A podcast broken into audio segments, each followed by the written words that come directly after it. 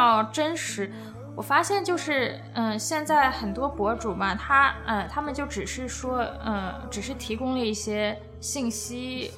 提供了一些干货，这种比较有价值的内容，但是呢，他们就完全没有表现出自己的性格，让别人就看不清楚他他们到底是怎么样怎么样的人，对他们，对，所以我觉得最好是就是。输出输出价值的同时，你可以就是多表现一下自己感性的那一面。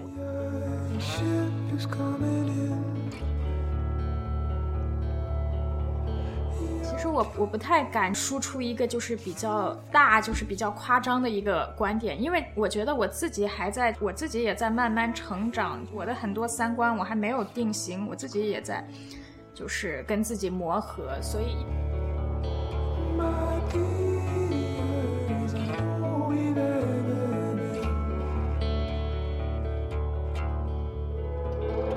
大家好，这里是 What Do You Mean，一档泛心理类中文播客。在这里，我们经常向自己、向世界发问，偶尔找到答案，但总是不疲于思考。我们拒绝无意识的度过任何一天，在与自己与他人的对话中。找到我们在这个世界中的位置。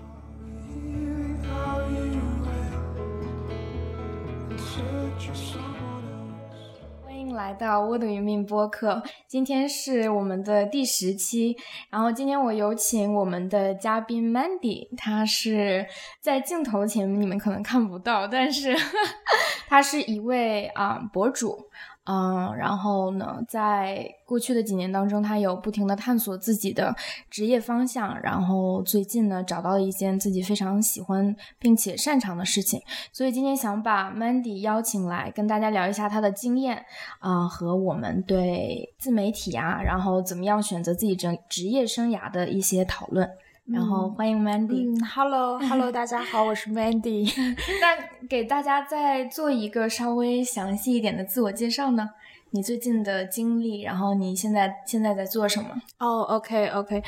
嗯，我是 Mandy，然后我现在是一名小红书的博主，全职博主。嗯，我目前有九点五万粉丝，嗯，希望下个月可以到十万。然后，嗯，我。呃，我在美国有两年的留学经历，在英国也有两年留学经历。我大概二零一八年毕业于英国的曼彻斯特大学，然后我的专业是时尚市场营销。嗯，近两年的经历嘛，就是嗯，毕业之后呢，就像所有其他毕业生一样，呃，找工作，然后呃。其中有一年差不多都是一个那种九九六的社畜，但是呢，嗯，其实其实做博主呢，其实是我一直以来都很喜欢的事情，所以呃，我大概是在还在读大学的时候，在英国在英国读大学的时候，我就开始就是通过 Instagram 上传一些自己的日常照片，然后嗯，毕业了之后呢，嗯。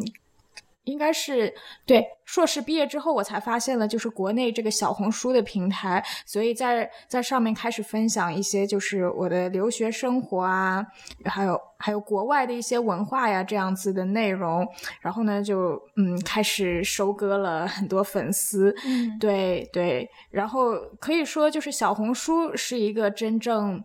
嗯让我成为博主的平台吧，嗯嗯嗯。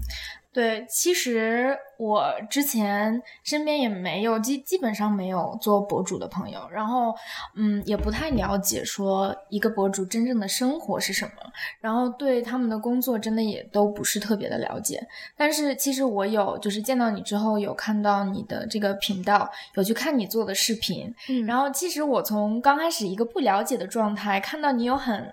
真实的分享你的经历，很就是还算非常坦诚的去跟你的粉丝分享，不只是好的，还有不好的经历。我觉得就就我觉得我被圈粉了吧？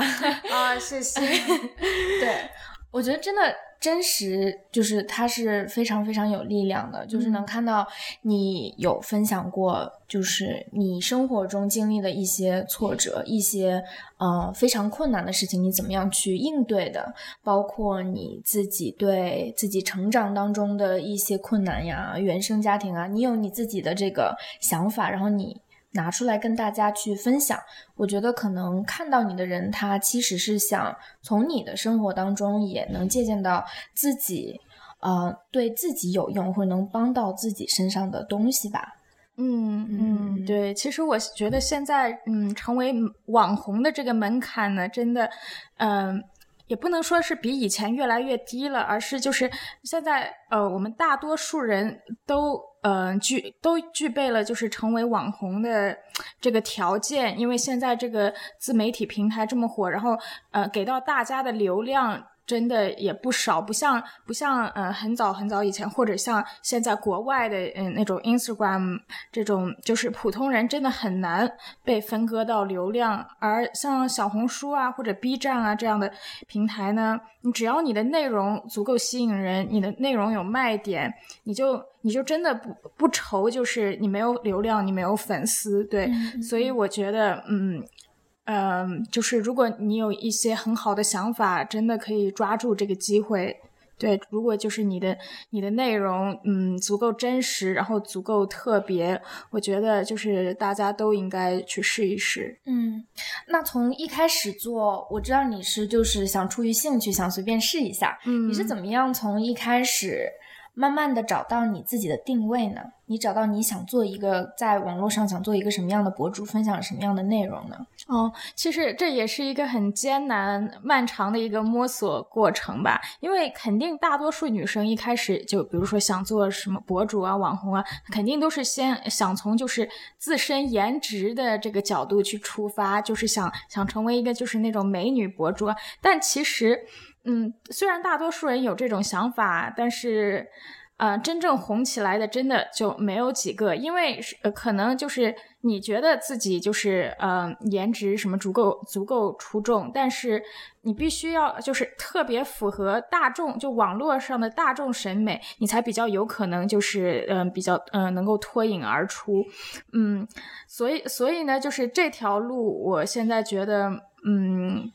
对于大多数来人来说都不太可行了，嗯，所以最好最好是从就是内容的角内容创作的这个角度出发吧。我一开始我一开始其实我我有第一批粉丝是因为我分享了就是关于异国恋的内容，嗯，对对，这个内容真的就是嗯前两年对是对，特别是去年这个内容。涨粉特别特别快，因为大家很好奇，就是，嗯，比如说中国女生和外国人谈恋爱是一种怎么样的体验啊，或者就是对对这种是这种跨文化啊，嗯，这种情感类的内容特别感兴趣，嗯，然后后面呢，但是我这这是这等于是我成为博主的一个一个红利期的第一个阶段吧，然后但是你知道吗？就情感内容，它不是一个就是。可持续性的内容，因为它存在太多不稳定性了。就是你，就是你，你必须要和你的这个伴侣一起出镜啊什么的。万一哪天分手了怎么办？你这个，你这个频道还怎么做下去？所以呢，后来我就主要是专注于嗯自我成长、自我提升这方面的内容。嗯，比如说就是嗯怎么学好英语啊。然后学好语言，这算是自我提升。然后自我成长呢，就是呃关于自己性格的一些探索。比如说，呃，一个天生的内向者怎么能够嗯表现出就是外向的一面，或者是嗯怎么样就是建立好的人际关系。然后比如说怎么样的说话方式是嗯情商比较高的体现。对这方面的内容，其实就是受众的群体也很多，因为大家。大家就是看了你的视频，就我的视频虽然就就只有呃三到五分钟左右，但是三到五分钟里面，嗯，会有很多就是让大家觉得很有共鸣的话，他们觉得我说的话有道理，就不需要就是不需要呃整个视频都是那种嗯大道理啊之类的，只要就是有一两句让别人很感同身受的话就。就很容易吸粉。对，这样就会让人忍不住点下那个小心心。对对对，是的，是的，嗯。其实我有好奇的一点就是，你现在已经有快十万的粉丝了嘛？嗯。从这一路走下来，从有人喜欢你，啊，到一直积累有这么多粉丝，你会遇见像很多其他人、其他博主遇见的那种，有人会给你在网络上有负面的评价，或者。呃，你创作的一些内容收到了一些，就是有一些人会去杠你啊，会去在这种网络的平台上面，就是会用语言伤害到你，就你会遇到过这种情况吗？嗯嗯，会会，但是比较少。其实就是一些吃瓜的群众呢，他们就是一些网络上跟我没有任何关系的吃瓜群众，他们其实不会。特意的去杠我什么的，然后，然后我发现杠我的人有有两类，一类人，嗯，可能可能就是可能就是看不惯我，而一般一般杠我的人，他会在我的不同帖子下面评论开始杠，就他们不会单单的只杠一个帖子，就同一个人在不同的帖子下面，就是，呃，就就是非要杠我，对对对，这是一类人，然后另外一类人呢，就是我，嗯。我身边的朋友，可能可能他们会就是就是认识我的人，他们可能就是嗯会看不下去吧。但是但是我觉得嗯可能就是他们不适应，就是我我这样的一个转变，因为因为就是在他们认识我的时候，我还是一个就是嗯。怎么说呢？就是和和大家所有人一样比较普通的，但是呢，就成为博主之后呢，我可能就是，嗯，可能我会更加表露一些，就是嗯，就是戳到别人痛点的东西，我会更加的，就是去展现出就是我的三观，然后。嗯，可能一些人原来没有那么了解我，然后看到了网络上，嗯，我的这样，我我的这一面之后呢，他就会产生一种就是，呃，反差感，不适应。对，嗯嗯对，其实我确实也想过这样的问题啊，就是你在日常生活中，你可能不会去。强加去跟你说我对这件事的看法是这样，如果你们不提起来，可能就不会去触碰这个话题。对对。但是像你自己做内容输出的时候，你可能会更加就是更频繁的会表达你的观点，表达你的立场。可能在这个时候，你身边可能一些不是那么熟悉的人。呃，其实会发现哦，我们的这个观点啊，我们对事情的看法其实是不太一样的。他可能就他其实刚开始都没有那么了解你，可能是从你的视频里，从你的内容里才才慢慢的去了解你，然后可能发现有一个这样的一个反差感。嗯，对对对，但是就是作为一个就是。嗯，作为一个影响力者吧，你如果想影响别人，你必须要去输出你的这个三观啊，你的看法呀，不是，嗯，不能为了就是一两个人而去就是 hold it back 这样子，对，对，而且我觉得不管是什么观点，什么三观，也完全不可能就是全世界所有人都认同你，肯定会有认同的那一批和不认同的那一批。我觉得如果你有一个就是。一个嗯，一个前后就是比较一个稳定的呃观点和输出，你会自然而然的会吸引那一些认同你想成为你或者想被你影响的那一批人吧。可能最后就是比较就是可能粘性比较高的那一部分粉丝。嗯嗯，其实我我不太敢就是嗯不太敢输出一个就是比较。比较大，就是比较夸张的一个观点，因为我觉得我自己还在，就是我自己也在慢慢成长，就是我的很多三观我还没有定型，我自己也在。就是跟自己磨合，所以一般我分享的观点呢，可能都是一个，就是嗯，别人想不到，但是我想到了，我就觉得哦，我一定有必要把这个啊，把这个想法做成一个视频，对，一基本上就是这样一个思路。嗯，举个例子呢？举个例子，嗯，我看一下我我小红书上发过的一些视频吧，嗯，比如说就是哦，对我我想到了，就是之前我。呃，之前我发过一个一个视频，它的主题是，嗯嗯，是一个 girls talk，然后它的标题是，呃，我建议女孩就是年轻时多失恋几次。然后呢，嗯，这个，我这个我这个主题背后的 idea 就是你要多失恋几次，你才能你才能清楚，就是自己在感情中想要找的那个人到底是怎么样的。你你多失恋几次，你也会就是更加了解。更加更加了解自己，不只是了解自己的那个择偶观，呃，择偶的标准，嗯，同样更加了解自己。还有就是，嗯，多失恋几次呢，就，嗯，就就对，就是就对这个感情的得失心看的不会那么重，对，就会更加习惯，就是更加习惯，就是。嗯，人人会进入你的生活，也会离开，把这个会更把就是失恋这件事情当成生活的一个常态，所以嗯，多失恋几次呢，你之后就不会就是在嗯更多的被感情牵着鼻子走，对，是这样一个观点，对，嗯，很有意思，呃，那你平时是就是像这种呃。你对这个失恋的一个比较积极的一个看法，想告诉大家，像这样的主题，你是怎么样，呃，产生这个灵感？你怎么样找到一系列这样这样的话题去跟大家聊呢？可能因为呃，肯定是基于我自己的这个情感经历来找到。像之前我我我出了就是关于多失恋几次的这个视频呢，就是因为。我那段时间刚好，呃，经又经历了一次失恋，又经历了一次失恋，对。但是，但是那次失恋，呃，我的感觉，嗯，跟往常不太一样。往常，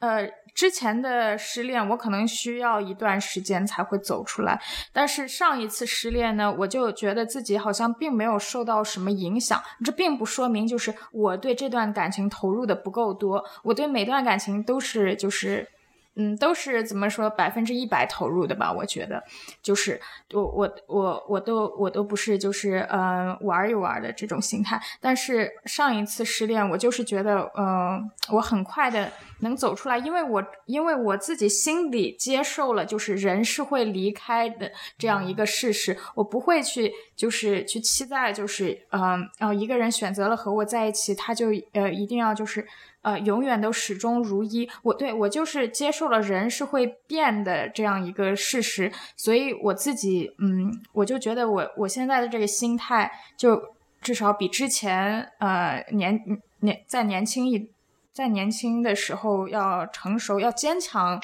很多吧。所以我觉得我有必要把这个想法输出出来。嗯，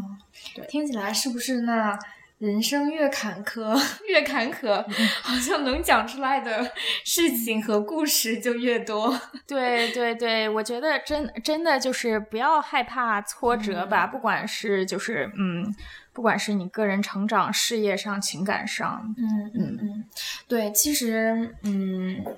我。我其我其实蛮啊蛮惊讶的一点，就是因为我有我有看过你的视频嘛，你有跟大家分享过你这个成长啊、上学这个故事，然后我知道你是在高中的时候在就已经在美国留学，然后有这个机会去啊上就是一个在美国或者在国外一个很顶尖的学校，但是当那个时候好像生活出了变故，然后你就不得不来。回到国内，然后还念了一个就是大专，是差不多，对对对对。然后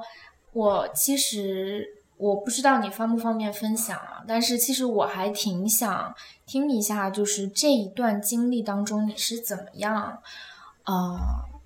能够就是克服一个比较大的一个人生的转折，然后怎么样去跟自己和解，去怎么样找到说我。就是即使说在一个比较小的年纪，嗯，遇到了一些我就是对大多数人来讲，我觉得很难承受的事情，或者就是很有很具有挑战的事情吧。嗯，我想这当中有没有什么值得能够值得分享，或者能够值得嗯跟大家讨论的一些好的一些经历，或者一些嗯就是。呃，分享的内容。嗯嗯，其实，对，其实，嗯，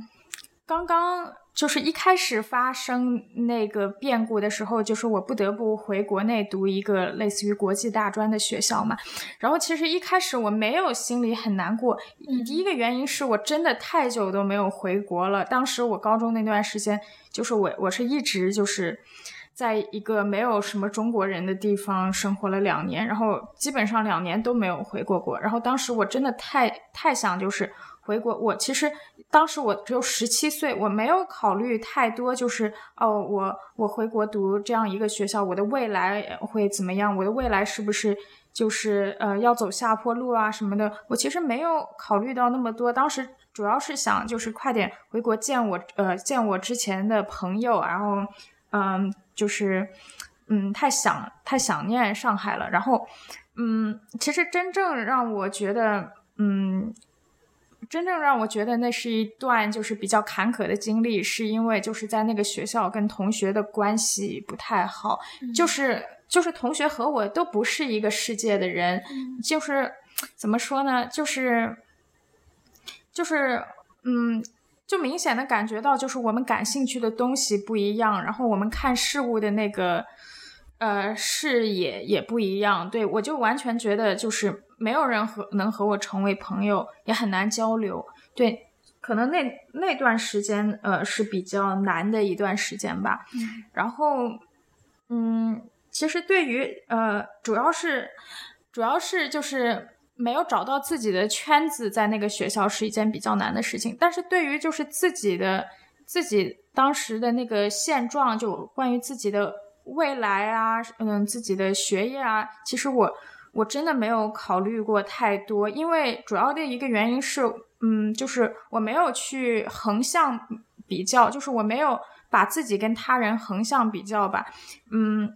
呃，对，其实我从小到大读的都是比较普通的学校，就是我身边，呃，我身边的朋友也没有就是特别优秀的那种精英，或者说就是家里条件特别好，就是很小就送出国，然后从高中读到大学。其实我身边真的很少，就没有有这这类的朋友，所以呢。所以，我我自己真的觉得还好，我就是觉得我跟我跟大家就是一样普通，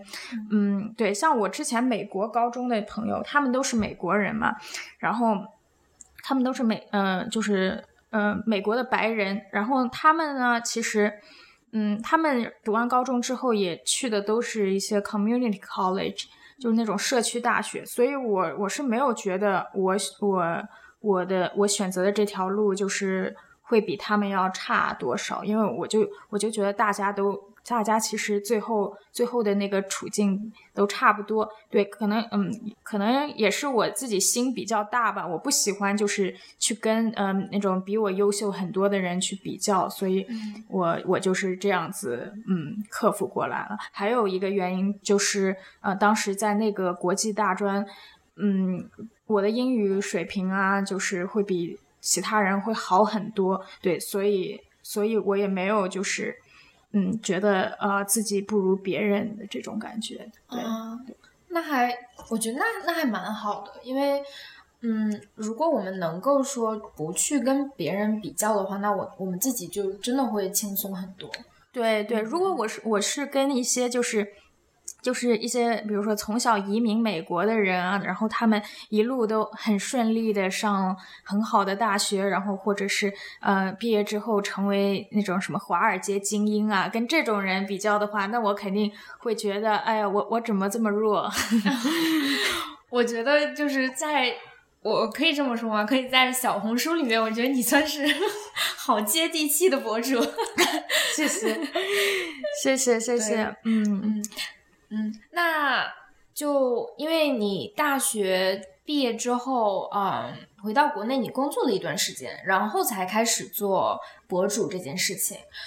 嗯，其实我我在工作的时候，我我也就是呃，会经常就是发布呃发发帖子，但是但是那个时候。我我那个脑回路还没有转回来，我还是想要靠就是想要靠什么就是图片外貌照片来取胜，但是这样子的话，真的呃，其实我觉得做美妆博主真的很累，因为你要确保就是你的呃，你你在照片、视频中你的每一个角度，你的呃视频里的每一秒都要很完美，然后然后那个光线啊什么的，你皮肤状态都要很完美。我真的觉得就是这样子太累了，而而且就是我自己其实也不是很认同，就是嗯，就是。我我要去做一个美妆博主，因为我自己我不怎么看其他美妆博主，我觉得每个人每个人的就是外貌特征都不一样。你看别了看了别人化妆，你自己不可能就是呃画的跟他有同样的效果，所以我自己不怎么看美妆博主，我也我也不想就是靠这个呃去就是吸粉，对，所以所以后呃我在工作的时候，嗯，我我在工作的时候其实还没有。找到一个很明确的方向。其实呢，我最后找到自己的方向也是借鉴了我另外一个博主朋友，他他当时在小红书上啊，其实我是借鉴了两个博主朋友，一个一个博主朋友他是专门发布就是自己说英文的视频，就是教大家一些就是呃很有用的英文技巧，然后然后他涨粉很快。然后第二个博主呢，他是分享了自己就是在。在上学时期经历的校园暴力，然后就也是一个很很有话题性的内容。当时那个周冬雨呃演的那个那个电影很火的时候，就关于校园暴力，然后他分享那个主题，然后然后那个那他的那两个视频点赞都上万了。对，所以就是我是我是借鉴了就是他们两个的内容，我才找到了我现在的这个方向。然后对，差不多去年十一月份的时候。就是我开始，我开始一边发就是呃关于呃英语英语技巧的视频，然后还有就是关于留学经历的视频，然后然后粉丝才涨上去的。嗯，那你在这个基础上，呃，我们上次其实也有啊短短聊到你对你未来和长期的一个内容上的啊有一个什么样的计划和一些想法呢？嗯。其实，我觉得，呃，我自己，我自己在成长，我的粉丝也在成长。虽然就是现在，我的粉丝可能年龄会比我小一些，可能他们都还是刚上大学，甚至还有高中的粉丝。所以我现在呢，还是会。还我我接下来这几个月可能还是会分享很多，就是关于我过去的留学经历，还有就是英呃学习英语的经验，就还是会去就是迎合我现在这个年龄段的粉丝吧。但是我我之后的这个打算呢，我可能就会呃出一出一些就是呃类似于就是都市丽人、职场新人这个年龄段这一个群体。他们会喜欢的内容，比如说我最近就，嗯，我最近就在出一些，就是，呃，我最近就在策划一些，就是都市丽人，嗯，必须知道的葡萄酒知识。然后我上周我还发了一篇，就是都市丽人需要尽量避免的几个消费陷阱。对，对我可能就是之后会慢慢往这个方向走吧。嗯，不错不错，嗯。那现在你做全职博主也有也有呃一年了，有没有？嗯，还不到，还不到一年。我是从就是今年年初开始做的，啊，大半大半年吧。对，那个那跟你之前的工作，就是包括学习和呃全职工作相比，你我听我也听你说你会非常非常享受现在的工作状态，是不是？对对对，其实说实话，就是成为博主是我是我一算是我一直以来的梦想吧。其实，嗯，告诉你一个小秘密，就是，啊，我我小的时候很特别喜欢玩 QQ 空间，然后其实对于我就是小呃，对于我初中的时候呢，QQ 空间就算是我，嗯，我我我生活中的一大爱好，我就特别喜欢在里面发图片，还有写日志，然后那个时候我就觉得。真的，就我我没什么爱好，我就是喜欢就是呃写一些东西，然后去每天去看看有谁看过我，有谁评论了，然后对，其实那个时候就是这个博主的这个萌芽已经开始生长了，对，然后嗯，然后大学的时候我就我就特别羡慕就是那种以博主为职业的人，对我觉得就是。我觉得吸引力法则在我做博主这件事情上，呃，是运用的不错的。虽然就是在其他方面，呃，在找工作方面和在那个感情方面可能没有什么效果，但是在博主方面，我是真的就是我我心里我心里发自内心的就特别想做好博主，然后他会真的给我带来一些回报。嗯，很有意思，让我想起就是很多很多人嘛，就是可能像我们这个年纪或者更年轻，大家都在非常非常辛苦的去寻找，说我自己到底喜欢做什么，我自己最擅长、最喜欢的工作到底是什么？我觉得有很多大部大部分的人都会发发现很难，我不知道，我我我就没有什么经历和我就不知道我自己擅长喜欢什么。其实我觉得我们。并没有就是仔细去想过，像擅长经营 QQ 空间这件事情，如果你仔细去分析你的经历，你做过的事情，就是即使像 QQ 空间这么就是觉得让人觉得很好笑、不值一提的事情，其实也会成为你未来最对你的职业选择和生活方式选择上一个非常重要的一个一个经历吧，我觉得。嗯，就很有意思。对对，我确实是觉得，就是嗯，刚毕业就是或者还在上大学的人，真的很难搞清楚自己之后到底想做什么。就算他们就是有有这样的一个初始的想法，呃，最后工作了之后，肯定也会发现哦，跟自己原先想的怎么完全不一样啊？对啊，对啊，像我我之前的同学，嗯，他们基本上都想做 marketing 或者是。广告或者是 PR 这方面的工作，然后真正工作了之后，就就发现怎么怎么跟之前想象那种光鲜亮丽的都市丽人完全不一样，怎么就是一直要就是看别人眼色啊，然后就就每天那么累。嗯，对，其实其实我觉得每个行业吧，嗯，怎么说呢，都都不是它看上去那么光鲜亮丽的。嗯嗯嗯，那。你觉得，嗯，博主的这个行业也是这样吗？嗯，其实真的有有压力很大的时候，对，像像我的话，我最大的压力可能就是一些就来自于同行的压力吧。对对，像像收入的，对收入方面的压力是另外另外一回事。呃，先先不说收入方面的压力，就是嗯，来自同行的压力呢，就是。像像一个就是比你新进入平台的一个博主，他涨粉却比你快，然后他的内容大家更喜欢，然后特别是他的内容是跟你相似的，但是呢，他的那个粉丝互动率更高，你这你这个时候你就会很有压力的，然后他那个粉丝数也在慢慢赶上你，就真的就真的挺有压力的。然后嗯，然后但是但是我觉得就是。嗯，真真正就是想要想要成为一个就是比较高质量的博主吧，比较嗯可持续性发展的博主，你不能就是为了超越哪一个人而去做内容，而是真正的去做就是呃自己自己想做的质量高的内容，嗯，这样这样这样才会就是嗯发展的更好，而不是去就是为了追求那个 number，为了去就是。你为了拼那个点赞数和粉丝数而去而去做一些就是嗯标题党的内容，对对对的，我觉得很多行业有有相似之处，博主是这样。我觉得你你你在工作呀，或者选一个自己喜欢的职业也是这样。你要是说为了去为了去呃一些外界的一些呃因素啊，你去选择做这个事情，然后你。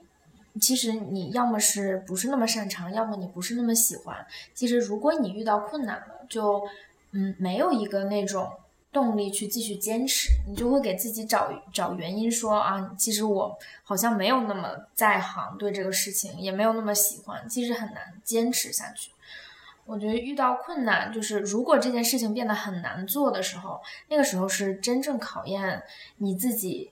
你为什么去做这个事情的？对对对对，其实我我做博主的这大半年，真的经历了几个低谷期。就低谷期的时候呢，就是就是你你用心的做了一个视频出来，结果一两天下来，然后点赞就几十个，不到一百。那段时期真的是特别难。然后特别是你看到你的同行博主，就是你同类型的博主，他们发一个视频一两个小时点点赞就几百，那个时候你就啊。就会觉得压力大到窒息，所以其实其实这个平台它的这个流量规则是很不稳定的。像我有的时候，我我我上次发布了一个视频，我自己觉得那个质量真的挺一般的，就是没有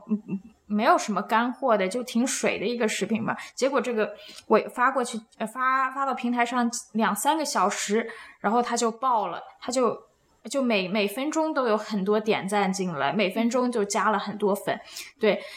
但是有一些就是我真的觉得很用心做的内容呢，就嗯没有什么起色，对。所以我觉得真的要要做博主的话，真的要做好这个心理准备吧。嗯，你遇到那你当遇到这些困难的那个时候，你你一般都是怎么？你怎么告诉自己？你怎么去继续做这个事情？怎么去调节你的心情呢？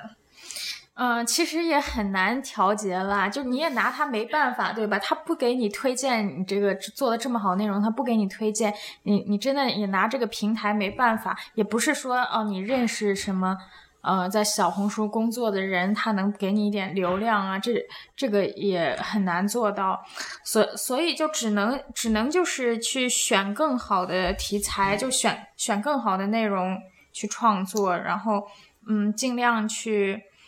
嗯，对，就尽量就是还是要多产，还是要高产，就是说不定你哪一篇就爆了，只能只能以这个方法了，或者说就是去嗯，只能借鉴一下别人，就是看看别人呃哪些话题就是呃做哪些话题就是是比较吸引粉丝的。对，但是我我自己是很少借鉴别人的。虽然虽然我妈一直让我就是不要这么实在，你可以就是 你可以多借鉴一下什么网网上的一些网上的一些文章啊什么的，但是呃我。我我是真的觉得必须是我我自己觉得我的这个点子特别好，我才会去创作。你妈好逗啊，会给一个非常非常新兴的职业自媒体上面的博主来出一些职业建议。哦哦，他真的他 真的会给我出很多就是呃各种各样奇怪的建议，然后。啊，然后我就，我我有时候也挺无语的吧。哎，我看我那天看你妈妈是不是也是一个，她也有在更新她自己内容啊？对对对，她她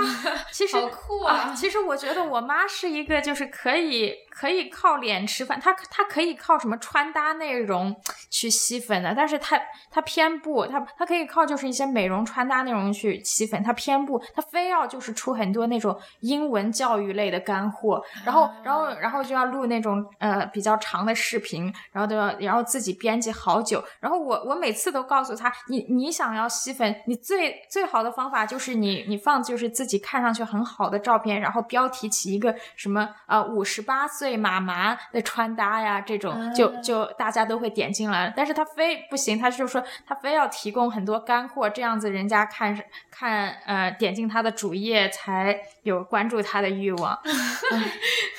比较执着的追求追求本性，对对，嗯，好。那哎，那你现在每天的呃生活方式是什么样？你大概每天花多长时间工作，然后多长时间休息？然后你对你自己这个生活方式现在感觉怎么样？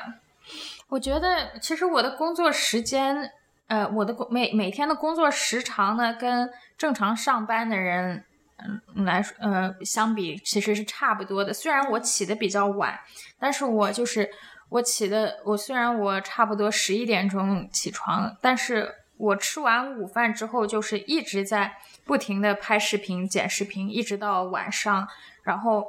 可能就是一般会剪到晚上十二点，我才会收工这个样子。对对对，然后基本上就是，嗯，一拍拍视频要花差不多两三个小时，然后。然后剪视频，嗯，也要花差不多两个小时。然后还有还有就是写稿子，写稿子的话，嗯，还还有就是，对你不只要你不只要负责就是创作自己的这种自己的内容，就是自己的呃原创内容，还还要就是跟一些就是品牌啊、广告公司的 PR，嗯，他们会经常来催稿，就是接了推广之后，还要去创作就是推广的这个脚本，然后写文案，然后呢还要，然后这些 PR 还有品牌呢，他们遇到要求比较高的呢，然后你还要返工，你还要重新写，你还要重新拍，对这个样子，基本上基本上就是由这两部分组成，一个是我自己的原创内容，还有一个就是品牌方呃不停的返工，嗯，对。对，其实大家看到的那三四分钟非常，呃，轻松惬意，然后，呃，开心的那那个视频，其实背后好像没有看起来那么的光鲜亮丽，是一个很也也很很有付出的工作。对对对，特别是就是我自己要负责呃视频的剪辑啊，然后还嗯甚至拍摄，就比如说一些就是图片类的内容。嗯，其实我是我自己，我是没有摄影师的，所以我就要麻烦家人帮我拍一下，或者是到外面麻烦朋友帮我拍。然后我的家人朋友他们都不是呃什么专业的摄影师，所以很多时候我就很希望我自己可以分身成为一个摄影师，帮自己拍。哎，对，我觉得这样真的蛮好的，就是可可以告诉大家说，其实你想做什么事情，你就想办法去做。对，嗯嗯，没什么，不需要什么豪华的专业的器材，什么什么专业的投入。其实你想做的话，你你给它实现，慢慢的就能做出事情来。对对，其实那些大博主也是这样子，也嗯，从自己一个人开始单干这个样子，嗯，慢慢就是做大的。一开始他们都是没有团队的，很多人对网红什么博主有个误解，都是觉得，呃。都是觉得一个网红博主是由一个素人，由嗯由一个什么团队把一个素人打造成一个网红博主，其实不是，根本就不是这样的，全都是一个就是一个素人他自己给自己打造成了网红，然后后面才有了团队的支持，而是而而且团队的支持也不是说什么他的照片视频都是团队帮他做出来的。团队其实更多方面是给他商务上的支持，比如说给他接一些商务推广啊之类的。但是其实真正的核心啊，就是他自己全全都是他自己的 idea，就是他的内容还是他自己来完成的。对对，嗯，你做了这么久，其实慢慢的对呃，不管是小红书的平台啊，还是呃各个平台的内容，其实都有。都慢慢的就有很多很多，就是算自己有一个研究吧。就是你当时是怎么选择这个小红书的平台？然后你对其他的平台是怎么看呢？就是如果如果有人说想在平台上创作内容，嗯，怎么样能选择一个适合他的平台呢？嗯，我觉得呃，现在。就是在在现在的呃这个时代嘛，你你想再从什么微博开始做起的话，那那个是太困难了。所以现在就是微博先不考虑，微博都是那个那碗羹已经被分的差不多了，这个蛋糕被分分的差不多。然后现在。主要还是嗯比较推荐三个平台吧，一个是我所在的小红书，还有抖音，还有 B 站。对，如果是新人想做自媒体的话，肯定是这三个平台了。然后小红书呢，其实其实比较还是比较适合女生的，就是它因为它的用户嗯大多数都是女生嘛，然后是然后上面呢嗯比较说比较适合说一些女孩子的话题，比如说怎么变美啊，然后呃怎么呃。自我提升啊，嗯，对，然后像像嗯像 B 站的话，我觉得他对那个拍摄的那个就是拍摄的那个设备的要求就比较高了，因为因为小红书大多数的视频呢都是手机嗯美颜相机这样子啊拍一下，但是 B 站呢，我发现就是做的比较好的那种 UP 主，他们都要用相机拍，然后他们那个剪辑。也比较专业一点，然后就就像 YouTube 一样，需要一些就是比较有耐心，然后对审美比较有要求的人，对去做。对，然后，嗯，像像抖音的话，就是我我我我个人认为啊，我我是很不适合做抖音的，因为抖音的话就是，嗯。你你首先你的那个性格必须要很突出，你那个个性必须要十分鲜明，就是从你说话，从你说的第一句话开始，大家就要看出你你是什么个性。就很多人，要不然是对你这个外被你外貌圈粉，要不然被你的性格去圈粉。我说在抖音上，像像你外貌嘛，你肯定要符合就是抖音的大众审美啊。然后嗯，我这个这个的话，我觉得就是嗯。就是对于一些就是对于一些长得比较有个性、有特点的女生来说呢，就在抖音就挺难火的，因为长得就不是很符合就是抖音大众网民的审美，就不能靠外貌去博眼球了。然后性格的话呢，像嗯，像比较。比较文艺、比较内向的那种女生，就像我这种类型的，也不适合抖音，因为就是他们没有时间，就是听你娓娓道来这个样子。对，所以呢，我觉得就是小红书算是一个就是比较适合女生、比较适合内敛文艺型女生的一个平台吧。然后，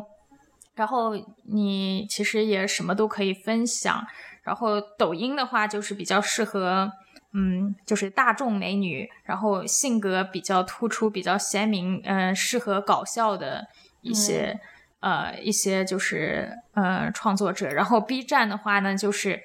就就对技术要求比较高，然后你你还要比较有耐心去就是耕耘你的这个视频，对对。但是就是嗯，但是如果就是。你是以内容为主，就不说，呃，你就就呃不说，就是外貌形象，不说性格，你就是想就是输出你的，就是你有干货，或者是对你有干货，你想输出你的这个内容呢，我还是比较推荐小红书或者 B 站。嗯，好的好的，嗯，我看一下，那那最后吧，最后我们想，如果说给。想跃跃欲试的尝试自媒体的 小伙伴们，嗯，提一些建议或者帮他说这个做博主，嗯，适不适合你？你会提一个什么样的一个建议呢？做博主适不适合？就是怎么判定就是自己适不适合做博主吗？就是我，我觉得我想说的是，嗯。作为一个作为一个不了解这个行业的人吧，嗯，他如果想说想尝试这个行业，想尝试说，嗯，他也能不能也成为一个嗯自媒体的博主？你会给他一个什么样的建议？嗯，首先肯定还是要就是找到自己的方向，因为在你找到自己方向之前，就是。那种不断的摸索尝试，其其实其实是一种就是对于时间的消耗。因为我看到很多人，他们就是想做想做博主，但是但是他们一开始发布的内容呢，就真的就真的太普通了。可能他们他们会自认为比较好，嗯，就是发一些很日常的东西，对。可能一些很自己的一些日常，自认为就是是做的挺好，但其实就是在别人看来呢，就是真的，就真的就真的很普通吧。所以我觉得，就是你不能，你不能就是想要做博主的话，你不能很随意的，就像发朋友圈一样的去发日常，你必须就是要要先搞清楚你的卖点是什么。你能给别人，你给能给这个观众提供到什么价值？你先确定好自己的这样一个方向，然后呢，再去看看，就是在这个平台上已经在做这类型内容的博主，你看看他们，嗯，是有什么特点吧？就还是要跟他们要区区别化一些，就跟他们要区分开来一些，就是。你要就是风格啊什么的要有自己的特点，虽然那做的内容类型差不多，比如说都做英语内英语类的内容，但是你的这个你的这个呃展现的这个风格可以跟别人不一样。然后，对对对，嗯，然后还有就是对，还有就是一定要真实。我发现就是，嗯，现在很多博主嘛，他，呃，他们就只是说，嗯，只是提供了一些信息，提供了一些干货，这种比较有价值的内容，但是呢，他们就完全没有表现出自己的性格，就没有，就让别人就看不清楚他。他们到底是怎么样怎么样的人，对他们对就对，所以我觉得最好是就是输出输出价值的同时，你可以就是多表现一下，就是嗯，多表现一下就是自己感性的那一面。我觉得我觉得这样的话会更加圈粉。哦，对对对，我觉得这个建议蛮好，就是你能展示出你全面的立体的这个人格，其实才会有人真正的了解你，去喜欢你。对对对，其实我我自己现在这方面也有待提高，就是我自己呃在网络上的一些形象，其实还不是特别的立体。我现在更多的还是就是呃做一些就是观众大家想看、大家有兴趣的内容。但但我觉得，嗯，就是如果我真的把我我自己的呃现实生活表现出来的话，可能可能会很多人。会觉得啊，大跌眼镜啊！你怎么是你怎么是这样子的人啊？什么就对我我觉得就是嗯，我现在还是比较爱惜自己的羽毛吧，就不不太敢就是展现太多，就是我自己真实的生活。对，其实还是在慢慢的探索。对对对对，因为其实我对我现在呃目前的真实生活的状态，其实也。不是特别的满意，我觉得，因为我觉得就是我的粉丝就是年龄都还呃都比我小那么多，我呃我必须就是要给他们一个好的榜样吧，就是所以呢，所以呢我就是尽量还是去表现好的那一面吧，就嗯对我就是还是想让别人感受正能量多一点吧，对，然后等到我我对自己的生活就是。经营经营成一种我真正满意的状态了，我才会更多的去表现，就是我不一样的一面，就生活中不一样的一面。嗯，好，反正这是一个慢慢去去寻找的一个过程。嗯，对，嗯，那今天就这样啦。好的，好的，好的，谢谢大家收听，我们下次再见啦，拜拜，拜拜。